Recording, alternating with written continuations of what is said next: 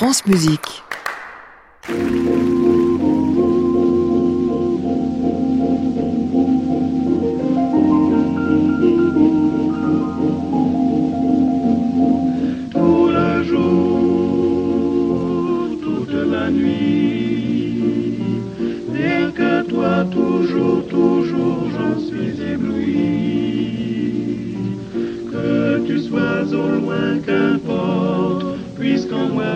Tendrement je t'emporte, oh mon amour, nuit et jour.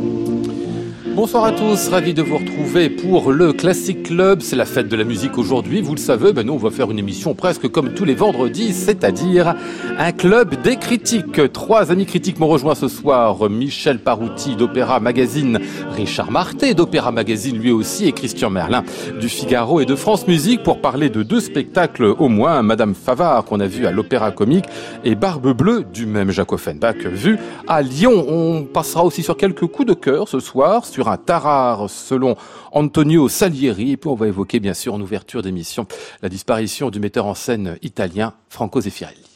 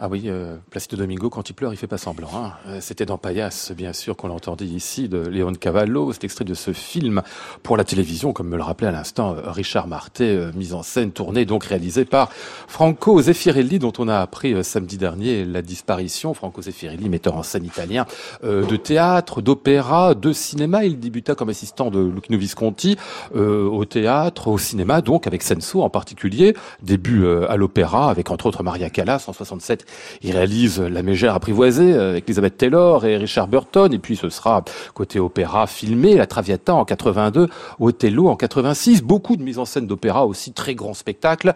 Enfin, dans le genre, on va dire classique, voire même carrément traditionnel qui ne lui a pas toujours attiré que des critiques positives à Franco Zeffirelli. Richard Marté, que- qu'en retenez-vous vous de ce, de ce personnage quand même important dans l'histoire de, Euh, de l'opéra du XXe siècle? Très clairement pour moi deux phases de carrière, c'est-à-dire la phase 1954 54, 55, quand il cesse, 56, quand il cesse d'être l'assistant de Visconti et qu'il commence à prendre son indépendance, qu'il signe ses premières mises en scène d'opéra en tant que, que réalisateur, sans être l'assistant de quelqu'un. Et je voudrais citer à ce propos quand même dans l'autobiographie de James Sutherland, quand elle évoque la Lucia di Lammermoor du Covent Garden de Londres, qu'il a rendu célèbre en 1959, elle dit que jamais à l'époque, aucun metteur en scène ne l'avait fait travailler de cette manière et n'avait obtenu d'elle une telle qualité de jeu. Et je connaissais bien Joan Sutherland et c'était pas l'actrice du siècle quand même. Et ce que Zeffirelli était arrivé à lui faire faire, elle en était extrêmement contente. Je trouve que ça se voit dans la Tosca de 1964, ah, le fameux deuxième acte avec Maria Callas et Tito Gobi, où il me semble quand même qu'il y a une vraie direction d'acteur. J'aime beaucoup les deux films de Shakespeare. J'aime beaucoup La Mégère apprivoisée. J'aime beaucoup Roméo et Juliette, tous les deux, qui sont certes très beaux, dans de très beaux décors, très esthétisants, comme déjà avec Zeffirelli, mais en plus une vraie émotion que moi j'ai sentie les deux fois, que ce soit avec Burton Taylor dans La Mégère apprivoisée ou Olivia Eussé, Michael Whiting dans dans Roméo et Juliette. Dans Roméo et Juliette. Puis alors après, on a l'impression que l'inspiration se tarit, que Zeffirelli se répète, s'enferme dans ce système décoratif de luxe effréné. Il y a par, par, exemple la Carmen tournée à Vienne en 78 avec Domingo Brazova et Kleiber qui dirige. Il y a tellement de gens, de choses, de chevaux, de choses qui se mm. passent sur scène qu'on n'en peut plus de regarder ça et qui aboutit à l'apothéose des deux films d'opéra que moi je considère assez peu réussis, qui sont La Traviata et Othello, pour finir dans une période années 90-2000 où j'ai vu plusieurs spectacles, hélas, et là où ça ressemblait à une parodie. Quoi. Ah C'est-à-dire l'Aïda de 2006 à la Scala, vous savez, celle où Roberto Alagna était parti après Celeste Aïda parce qu'il s'était fait siffler. Euh, j'ai vu ce spectacle, c'était une caricature de tout ce que Zeffirelli faisait dans les années 70, mmh. c'est-à-dire que du luxe, que de l'or, mais pour rien et plus aucune direction d'acteur. Violetta Urmana en Aïd a été grotesque. Tout ce que John Sutherland avait apprécié en 59, c'était parti. il n'avait plus besoin de travailler finalement, il était un an, donc il tournait un peu sur son... une trop longue, 70 années de carrière, oui, énorme. ça fait beaucoup. Mmh. Michel Parouti, vous l'avez vu, vous, au théâtre en plus, enfin vu, Alors, de, sa mise en scène au théâtre. hein. il a fait quelques mises en scène et bon, je suis désolé, je vais encore jouer les ancêtres, mais en 64, il y a eu la création au Théâtre de la Renaissance à Paris qui n'est pas passée inaperçue, c'est celle de Qui a peur de Virginia Woolf. Et c'est lui qui avait fait la mise en scène avec Madeleine Robinson et Raymond Jérôme. En fait, le souvenir qu'on a eu et l'événement que ça a créé, c'était surtout le gigantesque crépage de chignon entre Raymond Jérôme et Madeleine Robinson. Euh, c'est le seul souvenir que j'ai de cette pièce qui a terriblement vieilli. La mise en scène, je suis désolé, quelques années après, je me rappelle avoir vu une autre pièce qui avait fait un certain scandale le Concile d'amour de Scarpanizza, mise en scène par Lavelli. Alors là, j'ai le souvenir d'une mise en scène. Mais Zeffirelli, non. Et ce que j'ai pu voir après au théâtre, ça été la Norma, euh, qui a traîné longtemps à l'Opéra de Paris, dans laquelle Maria Callas avait euh, chanté, qui n'était pas non plus le spectacle du siècle. Le pire étant, pour moi, la Traviata de 86 avec Cecilia Gazdia, que j'avais trouvé absolument atroce. Hmm. Donc je n'ai pas un très bon souvenir de lui. Pas une grande affection pour le travail pas du tout. Ah, c'est exactement hein. tout ce que je tout ce que je n'aime pas. Pourquoi trop classique, c'est ça? Bah pour moi, il n'y a pas de théâtre, c'est du décor. C'est euh, il y a un, un Turandot, je crois, qui a été filmé à New York. C'est vraiment les folies bergères, euh, sauf qu'elles sont habillées. Mais euh, c'est voilà. Et franchement, ça me. Alors la seule fois où je l'ai vu, c'est un peu méchant de dire ça, mais je l'ai vu avoir une idée, c'est qu'il a fait une, une Aïda dans le petit théâtre de Verdi à Busseto, qui est minuscule. Et je me demandais comment il allait sortir de la scène du triomphe sur une scène qui fait à peu près 2 mètres sur 2. Et en fait, on voit les principaux protagonistes qui montrent quelque chose, comme si le triomphe avait lieu dans la salle. Ah Mais pour le reste... Euh... C'est pas non plus une idée renversante que vous décrivez ah non, là. Non, quant à, quant à l'Othello filmé, alors ça, ça, ça vaut leur C'est celui avec Placido, justement. Aussi, hein, oui, oui, oui. Euh, Christian Merlin. Oui, moi j'ai plutôt l'impression de quelqu'un qui est représentatif d'une certaine époque du théâtre lyrique, mais qui est resté bloqué. Et quand, quand on reste complètement bloqué, euh, on devient vite la caricature de soi-même. C'est exactement ce qu'a dit il Richard. Il est resté bloqué derrière Visconti. Euh, c'est ça. Du et il n'est pas passé au-delà. Et alors, euh, j'avoue que j'ai eu plusieurs phases quand même, parce que quand j'allais, quand j'étais petit et que j'allais à l'opéra, je voyais surtout du répertoire français. Donc euh, très petit, j'ai pas vu la Traviata, par exemple. La Traviata, je l'ai découverte au, au cinéma avec mes parents. Ah oui. Ils m'ont emmené voir le film de Ah Zeffirelli. ben, moi aussi, je m'en Ah, souviens. mais j'étais emballé. Ah, mais moi aussi, mais C'était. Bon, en même temps, on avait, on avait 11 on ans, avait enfin, peu de vous 15 repères. peut-être. Euh, ça, voilà, ouais, ouais. mais mais j'étais littéralement bouleversé et j'étais persuadé que ça pouvait se faire que comme ça la Traviata. Ah. Le problème, c'est que peu après, j'ai découvert Georges Lavelli que, que Michel vient d'évoquer, et puis pas alors pas dans la Traviata, mais des gens comme Patrice Chéreau qui étaient en train de de, de rénover cet art-là. Et là, d'un seul coup, Zeffirelli m'a paru mais d'un poussiéreux et, et, et d'un ringard euh, qui malheureusement s'est confirmé et même expérience que Michel pour le coup, pardon, Richard, mais la Traviata du Palais Garnier, en plus dirigée à la serpe par Zubin Mehta, dont j'attendais beaucoup parce que c'était Ah, un mais chef que j'admirais. Oh, mais alors là, c'était vraiment la Alors, surcharge. moi, moi, j'ai un souvenir de, Et- de cette étouffante. Traviata assez, assez hilarant. Vous savez, il y, a, il y a un escalier euh, à Garnier, quelques marches qui mènent au parterre. Ouais. Moi, j'étais au bord, et à un moment, j'entends un bruit bizarre et une odeur bizarre. Et je regarde. Et en fait, c'était Visconti qui avait un verre de whisky qui faisait tourner avec des glaçons, et ça court autour de lui. Zeffirelli. Zeffirelli. Ah, Zeffirelli, Oui, oui, pardon. oui. c'est- J'aurais bien oui. voulu que ce soit Visconti. Voilà.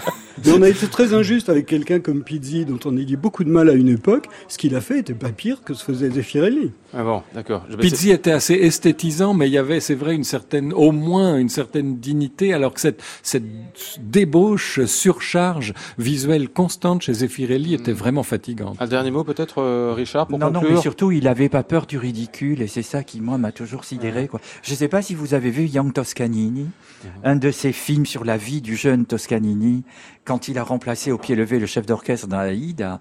Et il faut quand même voir une fois dans sa vie Elizabeth Taylor en Aïda arrêter de chanter pour interpeller Philippe Noiret en empereur Don Ah oui. Pedro du Brésil, Ah oui. qui est mort ici d'ailleurs. Oui, absolument, Oui, dans dans l'hôtel, Absolument, dans Pedro. Philippe. Noiret jouant Don Pedro du Brésil.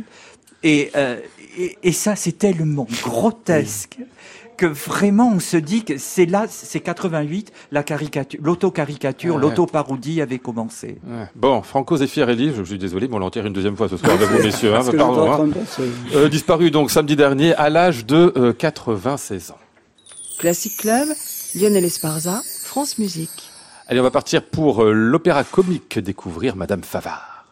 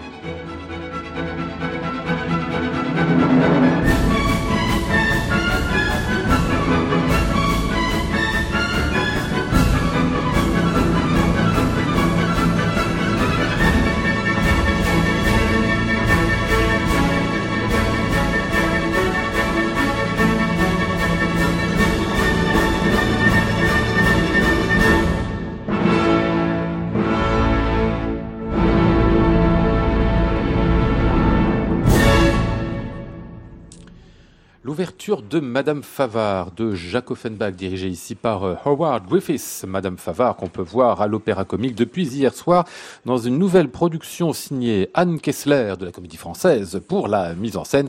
À la baguette, c'est Laurent Campellone qui nous a parlé euh, déjà de Madame Favard il y a trois semaines dans cette émission. Il commençait, je crois, depuis quelques jours à travailler. Euh, dans les rôles principaux, Marion Lebègue, Christian Elmer, Anne-Catherine Gillet, Franck Le Guérinel ou Éric Huchet, pour ne citer que. Christian Merlin, j'ai l'impression que vous avez du mal à cacher votre enthousiasme Bah, pour euh, disons cet que, Offenbach-là. euh, si, si je devais résumer d'une phrase, Oui. je dirais ça marche pas à tous les coups. Ouais, c'est- Euh, L'opéra comique nous a montré cette année, euh, peu ou prou, que c'était probablement le théâtre parisien le plus dynamique, le plus inventif et le plus régulier dans la qualité. Euh, sauf que là, euh, bon, bah, ça n'a pas vraiment fonctionné, en tout cas à mon goût. Euh, ça pose déjà une question euh, que- que- qu'on pose pratiquement à chaque fois qu'on a une exhumation d'un titre méconnu. Faut-il tout jouer ou tout rejouer ou tout redécouvrir En l'occurrence, cette Madame Favard, c'est un Offenbach de 1878 euh, qui a eu des revers de fortune, qui n'est plus tellement en grâce, euh, de, qui a son heure de gloire un peu der- derrière lui, qui s'est reconverti euh, au, au moment de la guerre franco-allemande, disons plutôt dans des féeries et qu'on n'attendait plus tellement dans l'opéra comique. Ça lui manque. Et puis finalement, il fait celui-ci, euh, une sorte d'hommage au XVIIIe siècle avec les personnages même de, alors carrément de Charles Simon Favard, euh, l'inventeur. Oui, oui, de- bon voilà, et de Justine, de Justine Favard. Et ça le remet en selle d'une certaine manière. Sauf que j'ai, on a vraiment l'impression que l'invention, l'imagination n'est plus là et qu'il réexploite des recettes qui ont marché.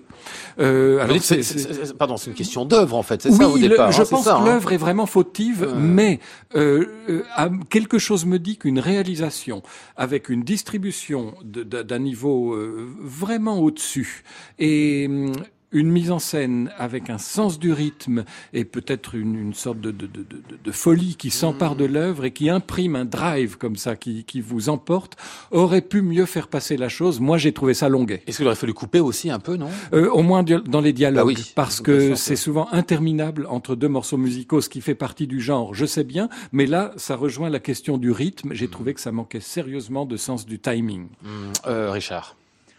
Bah, qu'est-ce que je peux dire d'autre que ce que Ah, vous vient allez pas de- m'arrêter la critique de là, Je- pris trois micros dessus, moi. Non, non, non, non, je vais dire la même chose que Christian. J'ai trouvé l'œuvre euh, pour le moins inégale, on va Ouais. dire. Donc, il y a un premier acte mortel. Ah, C'est un vrai tunnel. À la première heure, de 20h à 21h, vous pouvez pas savoir. Que ce soit sur le plan littéraire, enfin, du livret, disons, Oui, parce que au peu- musical, voilà. Il ne se passe absolument rien. Il y a que le final du 1 qui commence à démarrer. Le début du 2 est un peu lent. Et alors, à partir du milieu du 2, là, ça démarre. Il y a une scène très drôle avec une vieille baronne Kakoshim qui arrive et qui chante un air parodique. En fait, c'est Madame Favard qui le chante. Et euh, alors là, j'ai commencé à rigoler. Et le troisième acte est plutôt réussi, réutilisant les recettes que vient de dire euh, Christian, mais suffisamment bien pour que ça tienne. Mais enfin, l'œuvre mérite-t-elle de revenir à l'affiche? Moi, j'ai très peur qu'après les représentations de l'opéra comique, puis celles de Caen et de Limoges, qui sont les Ouais. coproducteurs, on ne la revoit plus. quoi. Mm. C'est, excusez-moi, quand vous avez le show entre Madame Favard et la grande duchesse de Gerolstein, voire même Barbe Bleue que Michel Ah oui. a vu à Lyon, c'est quand même 10 coudées, 100 coudées au-dessus de Madame Favard, on jouera plus Madame Favard. Hum. Voilà, c'est tout. Michel, vous rattrapez quelque chose comme dans cette Oui, œuvre moi je serais un peu, moins, un Oui. peu moins sévère. C'est vrai que les dialogues sont un peu longuets. Ils n'ont pas été réécrits ni adaptés. Euh, Contrairement Faut- à, faut- Oui, oui, Euh, oui. À quoi bah, là, je vous vois venir, mais je ne tomberai pas dans ce piège grossier. Euh, simplement, simplement, faut dire une chose, c'est qu'on n'est plus du tout dans le domaine de l'opéra bouffe. Là, c'est carrément un opéra comique, donc on, ça ne délire pas du tout. Moi, je trouve que dans le premier acte, musicalement, il y a très jolies choses, mais c'est vrai que c'était la- la- l'action est très longue à se nouer. Puis le livret, je suis désolé, les autres c'était Meillac et Lévy. Là, c'est Monsieur Duru et Chivot qui feront après La fille du tambour major, qui pour le coup, moi, est un ouvrage que je trouve encore moins intéressant que Madame Favard. Voilà. euh, Et puis, bon, on va en parler aussi, mais ça manque effectivement d'une mise en scène un peu plus musclée que ça. On Ah, attend Parlons-en parlons-en ce qu'aurait fait un. Michel Faux. Ben, c'est très sage, c'est très propre, c'est très bien élevé. C'est un peu ennuyeux pour ne pas dire autre chose. Mais puis, il y a des choses très très bizarres. Par exemple, le- la didascalie du premier acte, ça se passe dans une auberge. Ouais. Sauf que là, vous êtes dans un atelier de couture. Ah oui. Vous vous demandez vraiment pourquoi. Oui. Donc quand on dit à un- quelqu'un, bah, votre chambre est à tel endroit, on se demande où il va. Euh, Il y en a un qui mange, on se dit qu'il va peut-être trouver des épingles dans la soupe. Enfin, c'est c'est quand même un peu curieux. Et alors, on apprend en lisant le programme que, en fait, cette dame de la Comédie Française a voulu rendre hommage à l'atelier de décor, à l'atelier de costume de l'Opéra Comique et à Madame Favard qui avait un peu révolutionné le costume de théâtre. Je suis désolé, mais s'il faut quand même s'ingurgiter le programme pour comprendre ça, ça me gêne un peu. moi. Mais une fois que vous l'avez compris, est-ce que ça prend du sens dans le spectacle Pas davantage. Même pas. Franchement, pas davantage. Ça n'a oui, aucune oui, justification voilà. que hors euh, théâtre. Alors que esthétiquement, c'est plutôt beau. Euh, je veux dire, quand le rideau se lève, euh, ce dispositif de- de- d'atelier de, costumes avec différents étages, des mannequins, etc., ça fait un certain effet. Mais ça s'arrête là parce s'en sert que très il- peu, il quoi. n'est pas exploité. Voilà.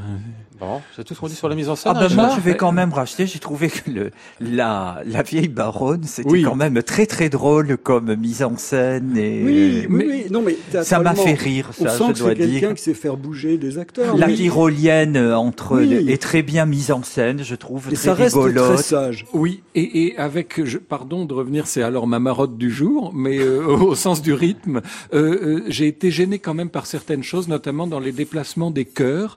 Euh, euh, non pas que ce soit franchement décalé, mais c'est jamais tout à fait synchronisé. Ou même quand il y a des esquisses de chorégraphie entre les solistes qui, qui sont bon enfant, c'est juste pour faire un, un effet drôle, mais c'est quand même beaucoup mieux quand chacun fait les mêmes gestes en même temps.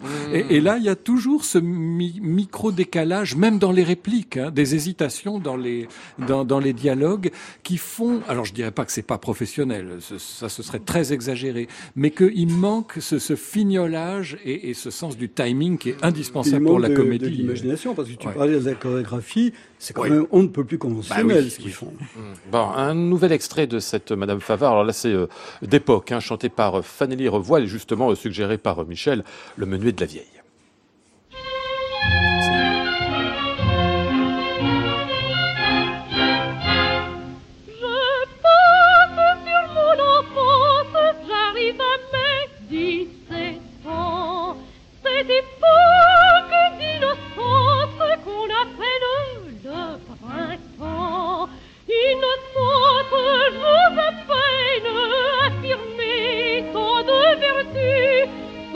Monsieur, La Fontaine, déjà chute, je l'avais lu, déjà je l'avais lu. Quand passait sous mes fenêtres un et belle pitié, je sentais dans tout mon être je ne sais quoi vibrer. Le cœur chaud, la tête frotte, quand vers mes dix-huit ans, j'épousai monsieur le comte, vrai, je crois qu'il était temps, vrai, je crois qu'il était temps.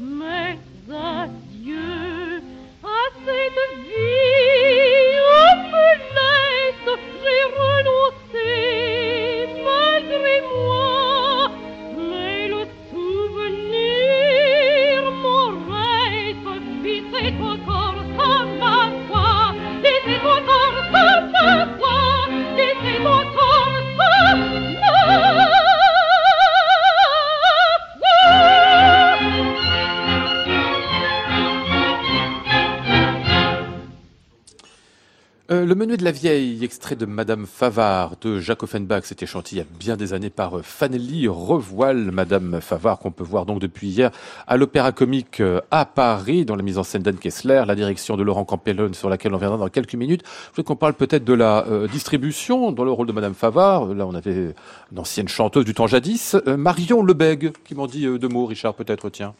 Alors, euh, elle chantait très bien l'air de la vieille. Oui. Très très bien. Elle le jouait très bien et le chantait très bien. Le problème, c'est que Marion Lebègue, a- mais c'est pas nouveau, on ne comprend pas ce qu'elle chante. Et ça, c'est extrêmement gênant dans un opéra comme ça. Il y a un énorme problème de diction chantée, je dis bien, pas parler, de diction chantée qui, moi, m'a gêné pendant toute la soirée dans un rôle écrasant, extrêmement long, difficile à chanter, vraiment. Hein, c'est c'est vraiment pas pas du tout commode. En plus, l'opéra, on en revient à l'œuvre. Offenbach voulait rendre un hommage au vaudeville du XVIIIe siècle qui avait donné naissance à l'opéra comique. Donc vous avez des enfilades d'air accouplés Oui. avec très peu d'ensemble de quatuors, de duos, qui sont extrêmement lassants et donc c'est dur pour le chanteur de relancer l'attention. Et à chaque fois qu'il qu'il hérite d'un nouvel air accouplé, elle s'en est plutôt bien sortie, mais quand même, et en plus, moi j'ai entendu une fatigue au dernier acte, avec quelques petits problèmes de justesse dans l'aigu, qui sont peut-être explicables par un rôle vraiment très long. Ah ouais. Anne-Catherine Gillet, qui joue Suzanne, euh, Christian. Ah, remarquable. Ah. Euh, heureusement qu'elle était là. J'allais dire, c'est pas très gentil, mais bon, euh, on n'est pas là pour, pour les être autres, à chaque oui. fois gentil, Ouais. euh, parce qu'on avait un peu, un peu l'impression par rapport à de, de grandes soirées qu'on a eues cette saison à l'Opéra Comique que là, on baissait d'un cran au niveau distribution. Ça peut arriver, sauf Anne- Anne-Catherine Gillet, euh, qui, euh, bah, comme d'habitude, j'allais dire, qui a à la fois euh, cette aisance vocale et, et, euh, et cette facilité à occuper, à accrocher la lumière et à occuper la scène avec beaucoup de naturel. Moi, j'ai été très très sensible à ça. C'est, je me suis raccroché à elle quand j'étais déçu par les autres. Ah ouais. Euh, déçu par qui? Par, euh, Christian Elmer, par exemple, qui fait Ça Charles manque de charisme. Ouais. C'est, euh, d'abord c'est, c'est une voix euh, presque surdimensionnée par rapport à, à ce genre de répertoire, donc ça fait un chant un peu un peu gros. Et puis c'est quand même un rôle euh, qui devrait. euh, je parlais d'accrocher la lumière à l'instant. Ben voilà, on, on- tout devrait se focaliser sur lui. Euh, moi j'ai trouvé ça un peu faiblard. Mhm. Par- Bah, Euh, il chantait très bien quand même. Oui, oui, hein. oui. Le problème, c'est- que quoi c'est bon une voix Euh, oui. surdimensionnée Oui. pour l'opérette, quoi. Euh, il y avait des, rôles d'hommes aussi, Franck Le Guérinel, Éric Huchet, Lionel Pinte, qui sont des, des chanteurs qu'on connaît bien, qui sont aussi des, des, des comédiens, souvent Bah, euh, c'est- formidables, hein, demande. Michel Oui, c'est ce qu'on leur demande là. Ils sont et Huchet est absolument formidable. Il a un rôle relativement long en plus avec beaucoup de textes. Et il fait ça très très bien. Le Guérinel est toujours extrêmement drôle et Lionel Peintre aussi. Peintre a un tout petit rôle là. Il a eu des rôles plus importants que ça. Mais eux, oui, ils étaient vraiment très très très amusants et ils, comment dire, ils faisaient un peu prendre la sauce quand même par rapport aux, aux autres. Qui sont un peu euh, limite scolaires. Enfin, vous voyez ce que je veux dire. Bah, c'est toujours pareil. C'était euh, la première. Hein. Aussi, oui. C'est, voilà. euh, voilà. Toujours l'éternel problème. Et Laurent Campellone à la direction? Ah, très bien. Très bien, ah bon, Très, bon. Formidable. Ah oui, oui. Euh, ben justement, euh, d'abord, euh, peut-être souligner la qualité du jeu de l'Orchestre de Chambre de Paris, euh, d'une grande élégance et légèreté. Alors que souvent, on se plaint qu'à l'Opéra Comique, l'orchestre est trop sonore. Là, il a bien eu ça sous contrôle. Et Laurent Copellon a, a, a pris cette musique au sérieux, euh, et donc sans faire du ploum-ploum ou du zim-boum. Euh, euh, il y avait l'élégance qui- qui- qu'il fallait et beaucoup de musicalité. C'est plein de goût en fait. Élégance, c'est exactement le terme que j'allais utiliser. Et il y a de l'élégance, il y a de la vie, il y a de l'allégresse quand il en faut, il y a de la mélancolie quand il en faut. Il fait ça, Laurent Campellone, absolument remarquablement. Et je dois dire que j'ai bien aimé aussi le chœur de l'Opéra de Limoges, qui est un des coproducteurs du spectacle et qui s'en est très très bien sorti. Bon, je crois qu'on arrive assez tôt à la fin de l'évocation de spectacle, hein, ce qui est quand même un signe. Hein, Personne ne veut rien rajouter, Michel, non? Non, je rien. Campbell. D'accord, pour le de ce qui est dit. D'accord, très bien. Madame Favard de Jacques Offenbach, c'est à l'Opéra Comique à Paris. Il reste cinq représentations jusqu'au 30 juin. Allez, on était avec Jacques Offenbach, on va le rester, mais un petit détour par Lyon pour entendre Barbe Bleue. Alors, c'est pas Barbe Bleue qu'on va entendre, euh, c'est celui qui en tient le rôle, Yann Beron.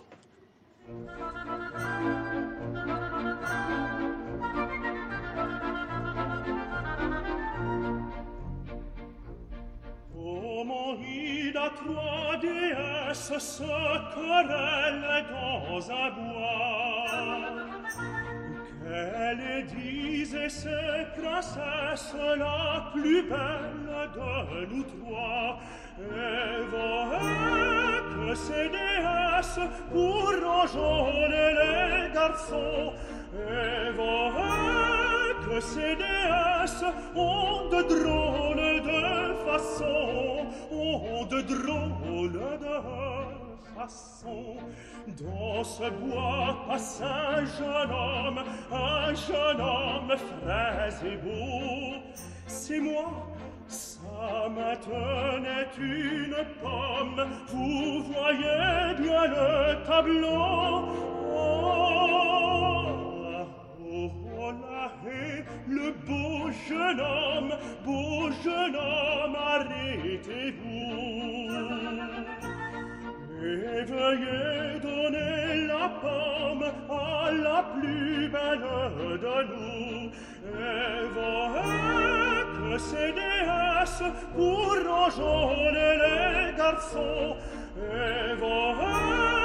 ces déesses ont de drôles de façons ont de drôles de façons m'a dit j'ai ma réserve ma pudeur ma chasteté donne le prix à Minerve Minerve l'a mérité et vous ces déesses ont de drôles de façons l'autre a dit de ma naissance mon orgueil et mon Je dois l'emporter, je pense, donner la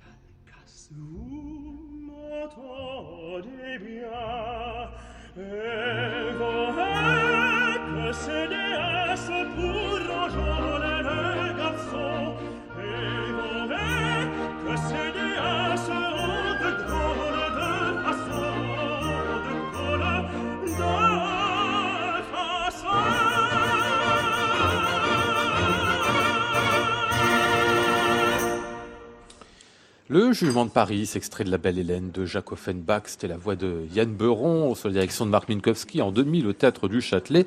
Il se trouve que ben, c'était justement euh, à Lyon euh, que Yann Beuron a découvert en quelque sorte la musique de Jacques Offenbach, en tout cas qui s'est découvert lui-même dans une production. C'était à l'époque, on s'en souvient, Orphée euh, aux Enfers, dirigé par, mise en scène, pardon, par Laurent Pelli. C'était la première mise en scène, disais-je, de Laurent Pelli à ce moment-là à, Lyon dans, dans la grande série Offenbach. Eh bien, Barbe Bleue est donnée depuis quelques jours à l'Opéra de Lyon, cette fois sous la direction de Michele Spotti, Laurent Pelli, je l'ai dit, à la mise en scène, Yann Beuron qui euh, chante euh, Barbe Bleue. C'est vous qui l'avez vu ce spectacle, Michel Parouti Absolument. Ça vous a un peu mieux ravi que le- la Madame Favard de l'Opéra Ah Comique bah, c'est totalement autre chose. Là, on est carrément dans l'opéra bouffe. On est dans les grandes années d'Offenbach, c'est-à-dire en- entre 1864 et 1868, où il y a euh, la vie parisienne, la péricole, euh, La belle enfin, Hélène, la, la belle Grande Hélène, Duchesse. tout, tout, la grande duchesse de Hohenstein, enfin tous les grands grands œuvres d'Offenbach.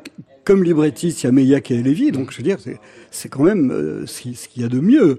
Alors, c'est même très très étonnant que Barbe Bleue soit pas jouée davantage, ça vaut largement les autres. Donc, on retrouve Pelli qui a fait ça très souvent et qui, qui a, lui, justement, ce sens du rythme, ce sens du timing qui- qu'il faut pour ce genre de, de répertoire. Et le livret est complètement délirant. Et en plus, oui, il y avait une vraie équipe de chanteurs qui était quand même ce qu'on peut attendre. Alors Beuron, bon, sa voix a un petit peu changé maintenant, elle s'est un peu assombrie, élargie, l'aigu est peut-être un peu moins clair, mais il a une telle présence en scène qu'il écrase tout. Et à côté de lui, il y a une dame qui s'appelle Héloïse Mas, que je ne crois pas avoir entendue avant, mais qui est extrêmement drôle, qui est, comment dire, euh, qui a des formes assez sympathiques, puisqu'à un moment, il y a un air où il compare à un Rubens, c'est exactement ça, et qui a une voix extrêmement pulpeuse et charnue, donc c'est vraiment ce qu'il faut. Il n'y a, pas de fausse note dans, dans le spectacle, si vous, Ah. si vous voulez.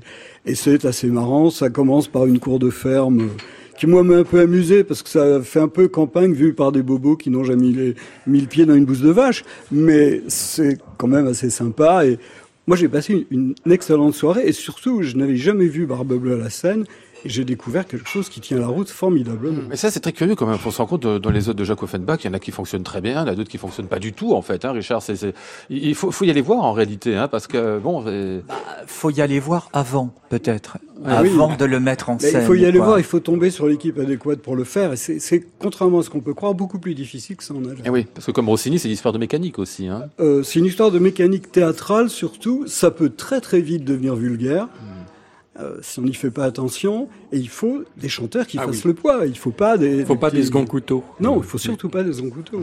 Barbe bleue de Jacques Offenbach, Michele Spottier, Laurent Pelli, c'est donc à l'Opéra de Lyon. Il reste cinq représentations jusqu'au 1er juillet. Moi, j'espère bien Classic Club. Lionel Esparza, France Musique. Et Michel disait qu'il espérait bien qu'il y aurait un DVD de ce spectacle de Barbe Bleue, ce qui permettra à tout le monde de le voir. Tarare d'Antonio Salieri, eh bien c'est euh, Christophe Rousset qui nous découvre cette œuvre avec les talents lyriques. Il l'avait fait à la scène, d'abord pas mise en scène, la version de concert, hein, si je dis Concert, pas de oui. bêtises. Hein. Et puis voilà que ça nous arrive ici en disque chez Aparté, avec une superbe distribution sur le papier en tout cas, puisqu'on y retrouve Tassis Christoyanis, Jean-Sébastien Bou, Karine Day et Cyril Dubois, sans oublier Judith Van Van Roy, du Beau Monde, tout ça, hein, ce qui fait a priori, bah oui, très belle distribution vocale pour cet opéra qui vous a plu, ce Tarare, belle découverte pour vous, euh, Ah bah, Richard C'est c'est magnifiquement chanté et dirigé. C'est-à-dire, Christophe Rousset, il fait ça très bien. Euh, il enflamme, il anime, il pousse, il, il fouette, il galvanise, et du coup, tout ça avance. C'est admirablement chanté. Cyril Dubois est absolument magnifique en tarare. Les deux barytons, que ce soit Jean-Sébastien Bou dans Le Méchant ou Tassis Christoyanis, qui en fait deux à la fois, sont splendides comme d'habitude, j'allais dire. Judith Van, Van, Van Roij est pleine de charme. Karine Day, on l'entend pas assez parce qu'elle a un petit rôle, mais tout ce qu'elle fait, elle est absolument formidable. Et puis, il y a Jérôme Boutillier qui est vraiment génial. Enfin, c'est vraiment une distribution somptueuse et une exécution somptueuse. Le problème, pour moi, c'est l'œuvre. Ouais. C'est-à-dire, je m'étais franchement cassé les pieds la première fois où j'ai vu les Danaïdes du même Salieri. Ouais. Toujours est Christophe. Rousset d'ailleurs. Non, Ah pas non du tout. Oh Parce qu'il non, l'a fait aussi, non Oui, absolument. Mais c'était jadis au Festival de Montpellier Ah oui. avec Madame Cabalier qui était arrivée en dernière minute de Barcelone. Et euh, bon, elle, c'est vrai, chantait à peu près n'importe quoi, mais l'œuvre quand même, telle que je l'avais découverte, m'avait assez ennuyé. Et là, j'ai trouvé ça pire dans Tara. C'est d'interminables périodes de récitatif, avec des très beaux airs par moments, mais courts souvent, trop courts. Et, et- et ça parle, et ça parle, et ça parle, avec tout ce récitatif accompagné. Et j'en pouvais plus, et je me disais, mais cinq minutes, dix minutes, un quart d'heure, mais pitié qu'on y arrive. En plus, moi, le livret était de beau marché, je me suis dit, chic, ça va être Ouais, génial, ouais. ça va être le niveau du mariage de Figaro. De... Ben non, franchement, non. Le livret, il tire à la ligne plus d'une fois. C'est souvent pas passionnant. Les vers, la versification est pas vraiment extraordinaire à certains moments. L'œuvre m'a déçu. Pas tant que ça par rapport à, au Danaïde. Ouais. Je ne suis pas convaincu du génie d'Antonio Salieri, mais ça, c'est pas la première fois depuis 30 ans. Ah, Vous voyez pas, mais Michel Parouti vous fait les gros yeux depuis trois Si. minutes là. non, pas du tout. Non, non, si, si, je vois qu'il est. Moi, moi, je- avant de voir le disque, j'avais écouté le concert à Versailles. Ouais. C'est vrai que le concert euh, était un peu long. Ça dure quand même. Il y a plus de trois heures de musique. Les bandes Versailles sont pas toujours ce qu'il y a de plus confortable. Donc, si on a le dos en compote, c'est pas facile. Cela dit, moi, c'est un ouvrage que je trouve pas du tout ennuyé, que je trouve totalement passionnant. D'abord parce que, effectivement, le texte, il y a des choses très très bizarres dans la prosodie, dans la versification. Sauf que il y a ce côté, euh, comment dire, euh, je délivre un message qui est un message politique et philosophique, qui est euh, en fait, ce qu'est un homme, la valeur d'un homme ne se mesure ni à son pouvoir ni à sa situation sociale, ça se mesure à, à ce qu'il fait en fait. Et donc là, on a un brave soldat qui est vertueux face à ta- un roi, un tyran absolument abominable, jaloux, lamentable, enfin bon, vraiment le méchant. C'est déjà ça, c'est déjà une chose intéressante. La deuxième, et c'était en 1787 quand même. hein. La deuxième chose intéressante, c'est la manière dont c'est écrit. Euh, effectivement, Richard a eu raison de le souligner, ce sont que des petits trucs. C'est-à-dire que les récitatifs font une minute, une Ouais. minute et une Et minute. les airs aussi sont très courts. Hein. Voilà. Et ce qui fait justement le grand talent pour moi de Rousset, c'est qu'il arrive à donner une unité à tout ça. Et ça, c'est pas évident du tout. Mmh. Et puis effectivement, la distribution vocale, je crois qu'on peut pas faire mieux pour l'instant. Donc euh, bon, euh, c'est beaucoup plus accessible au disque en fait, parce qu'on prend son temps, on écoute Ah oui, un On acte. peut écouter voilà, un acte après l'autre. Avant que Christian nous dise ce qu'il en pense, on va écouter un extrait de ce Tarare de Salieri, et justement ici avec la voix de Cyril Dubois. Astasie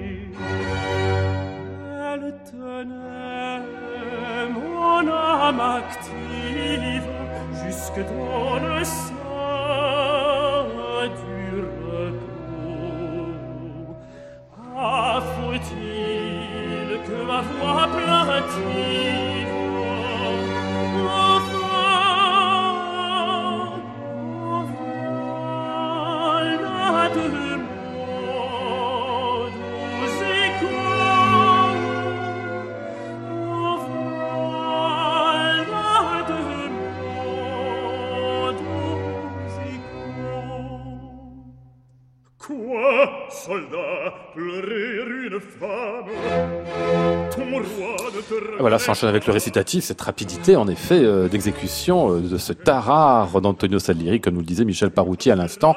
C'était Cyril Dubois qu'on entendait ici, euh, les euh, talents lyriques dirigés par euh, Christophe Rousset sur ce disque qui vient de paraître sur le label euh, Aparté, coffret de 3, puisque, comme on l'a dit aussi, œuvre assez longue sur laquelle ne s'est pas encore exprimé Christian. Parce que j'ai eu tout faux, en Oui, fait. J'aurais dû faire, un, euh, comme Michel, c'est-à-dire avoir suffisamment d'ouverture d'esprit à, à la culture historique pour euh, tout simplement recevoir ça comme un document euh, très révélateur du- d'une époque et qui apprend des choses. Euh, moi, bêtement, j'espérais simplement avoir du plaisir à l'écoute. Euh, bon, voilà. Vous êtes un peu, un peu brut de temps en temps, hein. Voilà, exactement. rudimentaire. hein, Et l'autre chose que j'ai faite qui était une erreur, je l'ai comprise en vous écoutant, c'est qu'il il faut plutôt l'écouter en de manière morcelée Oui. et pas d'une traite. Ah. Parce que pour le coup, je suis quand même beaucoup plus du côté de Richard que de Michel, pardon. J'ai trouvé ces récitatifs insupportablement longs. Et, et j'ai assez vite eu envie de prendre la télécommande et, et- et de sauter. Et ça, il faut pas faire ça. Eh ben, parce ah. que le, le- tout l'équilibre de l'œuvre en, en- en serait bouleversé. Donc j'ai pas été un bon auditeur sur ce coup-là. Mais j'ai le disque, je vais, je vais recommencer. Donc, hein. recommencer là, comme. Vous êtes bon élève sur ce coup-là, hein. Toi Pardon, Michel. Toi qui t'intéresses à l'orchestre, en plus, c'est intéressant parce que Mais c'est très bien très souvent, non, mais très Oui. souvent, l'orchestre fait le commentaire de Ah ce oui. qui est en train de. Et c'est remarquablement joué. Là, pour le coup, je, je souscris. Ils sont tous euh, vraiment Euh, extraordinaires là-dedans. Mais le Donc, premier à euh, avoir fait ça, ça a quand même été Malguard dans les années 80. Ah oui Il avait fait ça déjà Oui, oui. absolument. Oui, À la scène. Il y a même un DVD. Il y a un DVD. oui. Bon, Tarare d'Antonio Salieri, ça n'a pas soulevé l'enthousiasme des troupes, vous l'aurez compris, même si l'intérêt historique semble euh, incontournable. Euh, les talents lyriques, Christophe Rousset, c'est sur le label Aparté. Euh, juste un petit mot, puisqu'on était sur Cyril Dubois, tiens, Michel Parouti, vous avez assisté euh, à un concert cette semaine, c'était lundi, euh, récital de, de Cyril, justement, qui a fait un duo avec un on a déjà parlé, Contraste, il- c'était leur nom. hein. Voilà, il y a des années qu'ils forment un duo avec euh, Tristan Reis qui s'appelle le duo Contraste. Et il donnait un récital, figurez-vous, dans le cadre de la saison musicale des Invalides. Alors, on peut pas dire que ça soit la salle de concert la plus agréable de Paris, parce qu'il y a une réverbe absolument incroyable. Mais ce qu'il a fait était absolument prodigieux, avec du Poulenc, du Honegger et du Albéniz et des Fayas. Et il y a eu, entre autres, le cycle que moi je trouve extraordinaire de Poulenc, qui est le travail du peintre sur des poèmes d'Éluard. Et il a fait ça d'une façon absolument bluffante. Ah ouais. C'est un grand chanteur, Cyril Dubois. Ça l'est déjà aujourd'hui. Il hein.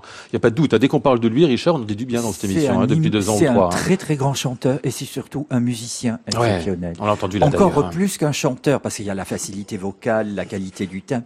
C'est un musicien à tomber à la renverse. C'est- Et surtout, tenir une heure et demie avec un programme comme ça, je peux vous dire que c'est pas évident. Mais il avait déjà tenu trois heures avec Tarare, faut dire. hein. Oui. Donc, c'était Cyril Dubois, donc, euh, en concert avec euh, Tristan euh, Raes aux Invalides. Classic Club, Lionel Esparza, France Musique. Allez, un petit coup de cœur pour conclure. Euh, euh, Christian Merlin, vous nous apportez. Qu'est-ce que c'est Ça, c'est pas un DVD C'est pas un non, CD c'est presque quoi, un livre disque. Bah c'est oui, un CD, étrange, euh, mais euh, en long, Ouais. avec un format bizarre. C'est le Philharmonique de Berlin qui publie ça sous son propre label. C'est le premier CD de Kirill Petrenko avec l'orchestre depuis qu'il a été nommé directeur musical. Il avait dit qu'il n'en ferait pas, qu'il voulait bien figurer sur la Digital Concert Hall dont je vous parle souvent à ce micro, où les concerts sont filmés sur Internet, mais qu'il ferait pas de CD. Donc première contradiction, tant mieux. Euh, il s'agit d'un concert en fait de 2017. Il était déjà nommé, mais il n'avait pas encore euh, pris ses fonctions. C'est en septembre là qu'il va les prendre. Mais ça permettait de se faire une idée de son style et, et de la collaboration avec l'orchestre. Et c'est la symphonie pathétique de Tchaïkovski. C'était renversant d'intensité brûlante, mais euh, euh, euh, quelque chose de brûlant et froid à la fois, c'est-à-dire contrôlé, euh, jamais débordant, mais avec ce côté dont est capable le Philharmonique de Berlin justement quand il est à la fois stimulé et tenu, c'est-à-dire que c'est une lame de fond. Euh, et il y a notamment dans le passage que j'aimerais bien euh, vous Ah faire va écouter, écouter là, dans le premier mouvement, euh, ce qui fait depuis longtemps la célébrité des, des Berliners, ce sont c'est le pupitre de contrebasse qui gronde, mais comme je sais pas. Alors c'est un mélange de, de plusieurs orages à la fois, et puis de moteurs d'avion. On ne sait pas comment ça marche. Pourtant il y a que huit contrebasses, comme dans n'importe quel autre Mais là, euh, ça crée euh, un poids, un poids tragique et dramatique qui est tout à fait saisissant, mais sans jamais tomber dans le pathos ou dans la, sentimentalité. Donc euh, c'est un mélange à la fois de quelque chose d'assez analytique, on entend tout, et en même temps euh, tenu et, et saisissant. Donc ça donne très envie de connaître la suite de ce que va devenir ce- cette collaboration euh, entre Petrenko et l'orchestre. donne l'impression d'être déjà un peu historique quand même. Ah oui, euh, là on que- part, on part déjà sur de l'historique. Ouais. Alors après, lui, il a dit lui-même en interview, on peut le voir en, en- en vidéo sur la Digital Concert Hall, que euh, il s'est fixé des enjeux. Il sait qu'il devra, par exemple, essayer de plus s'ouvrir et de moins vouloir tout contrôler Mhm. et de laisser davantage jouer l'orchestre. Mais pour l'instant, le résultat est fabuleux. La pathétique de Tchaïkovski, c'est donc le Philharmonique de Berlin et Kirill Petrenko.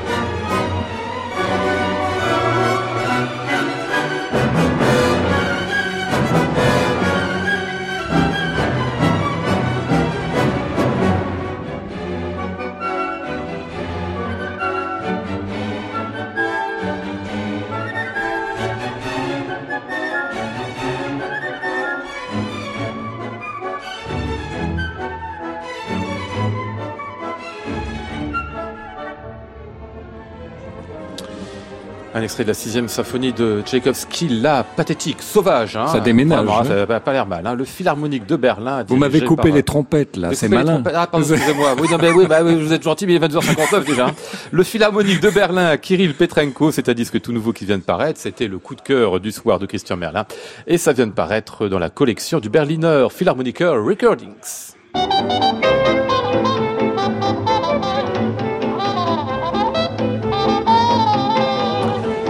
Étions aujourd'hui avec euh, Maud Nourri, Flora Sternadel, Antoine Courtin, Marcos Darras et Amandine Grevose.